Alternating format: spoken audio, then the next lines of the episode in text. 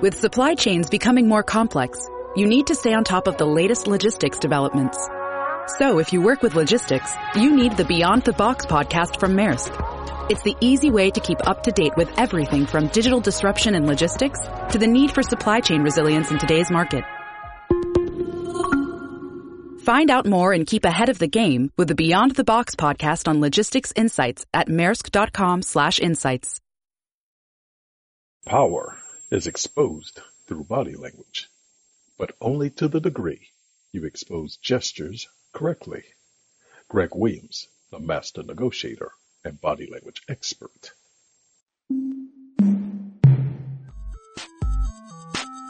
Welcome to Greg Williams, the master negotiator and body language experts podcast.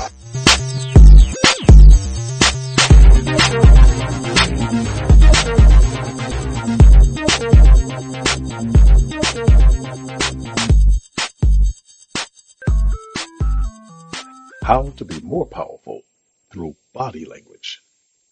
As he walked into the room, his body language said, I've arrived. Hear the trumpets roar. Everyone turned and looked at him. His gaping stride gave the appearance of him gliding around the room. Yes, he exuded confidence. He displayed it through his bright, broad smile, shoulders held back, and head held high. And then it happened. He began to speak. Some in attendance later said his voice was like an angelic choir singing in perfect harmony, and his body language gestures and words were in perfect alignment. Attendees erupted with an outpouring of emotions. They couldn't contain themselves. Yes, he oozed power. Others wanted to get close to touch his hand, his jacket, to receive recognition from him. So, what did he do to cast such a powerful image? Several factors added to his veneer.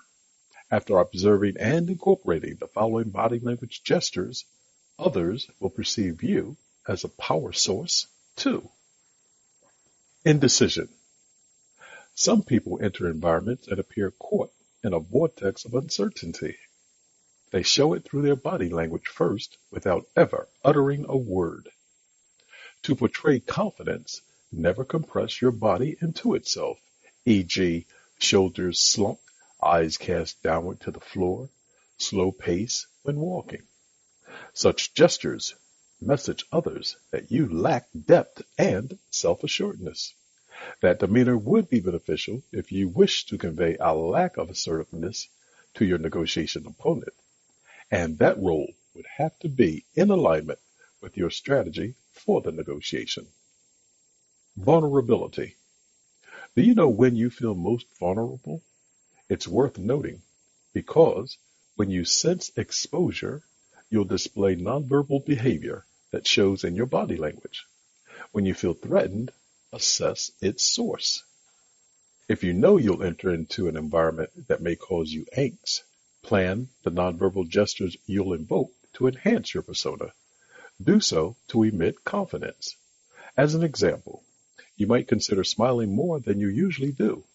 Be more open to being engaged and engaging in conversations and speaking more while using hand gestures to highlight your words. Casting such an image will make you appear to possess more confidence.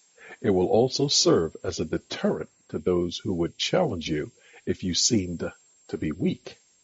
Body language gestures to observe. Smile. People that smile at the appropriate time display a lack of concern about their well-being. This gesture also suggests that the person is open and approachable. When someone flashes a smile during times of adversity, it can cause a potential threat bearer to question his intent.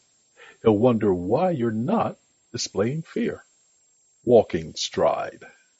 People walking at a brisk pace with a wide gape indicate that they're on the move. They have a destination in mind. Contrast this against the individual that shuffles upon a path. The signal is they're not in a hurry. Use the appropriate pace for the image you want to send. Hand movement. Like other body language movement, Hands should be synchronized with the words pronounced, but someone's hand motions can occur a moment or two before their words. Hand movement can also indicate the beginning of aggression, e.g., closing into fists and opening again. Thus, to show you're not afraid, do so by displaying palms up. To add to the display, splay your fingers too. Pace of speech. Nervous people tend to talk too fast and too much. Thus, you can use this act to gauge how calm someone is. And to convey more power when you speak, do so at a pace associated with what the listener perceives as someone exerting influence. Whatever the environment you're in, by controlling your body language and observing that of others, you can become better perceived as being more powerful. Therefore, once you master the techniques mentioned, the perception of your power will become heightened and everything will be right with the world. Remember, you're always negotiating. Thank you for listening to today's session of Greg Williams, the Master Negotiator and Body Language Experts podcast.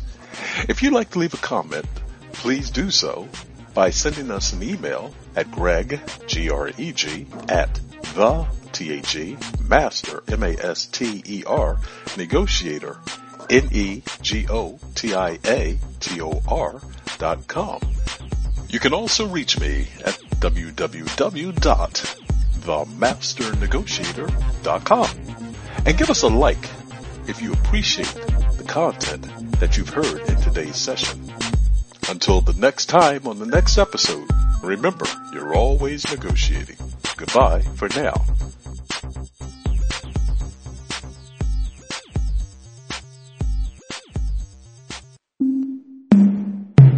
This podcast is a part of the C Suite Radio Network. For more top business podcasts, visit c-suiteradio.com.